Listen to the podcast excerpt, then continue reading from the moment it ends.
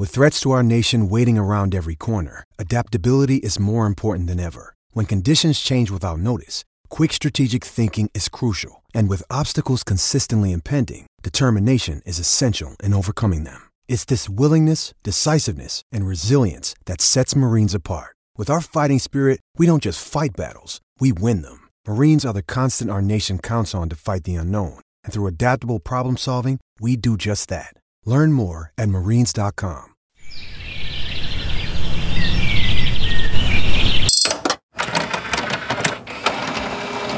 Don't be picky, just be happy with this quickie. Okay, okay, okay. Now, a guy like Brad Marchand, Brad Marchand has to love quickies, right? Just gets that big nose in there, gets in and out in a jiffy, get that quickie. I'm Trevor Beggs. You are listening to the quickie, and regardless of whether Brad Marchand likes quickies or not, there is no doubt that he is one of the best players in the league right now.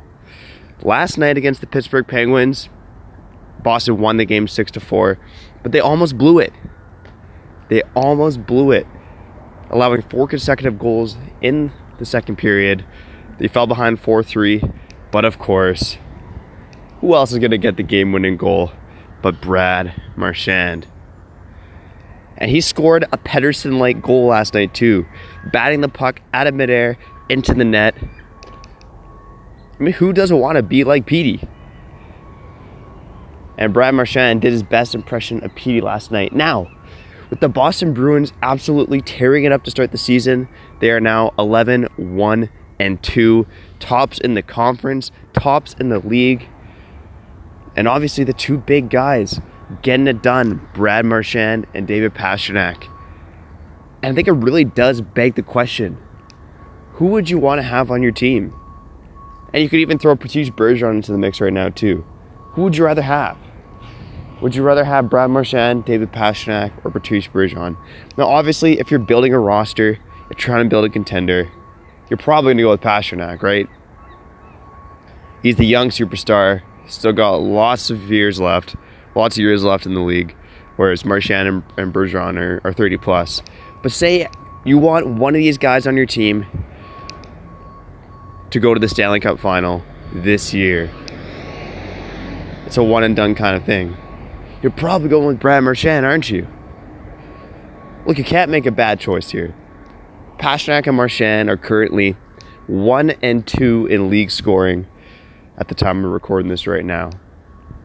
29 points for Pasta, who, by the way, had another goal last night. His league leading 14th of the season. Uh, Marchand's five points had him catapulting the two stars at Edmonton, Draisaitl and McDavid, for second place in the league.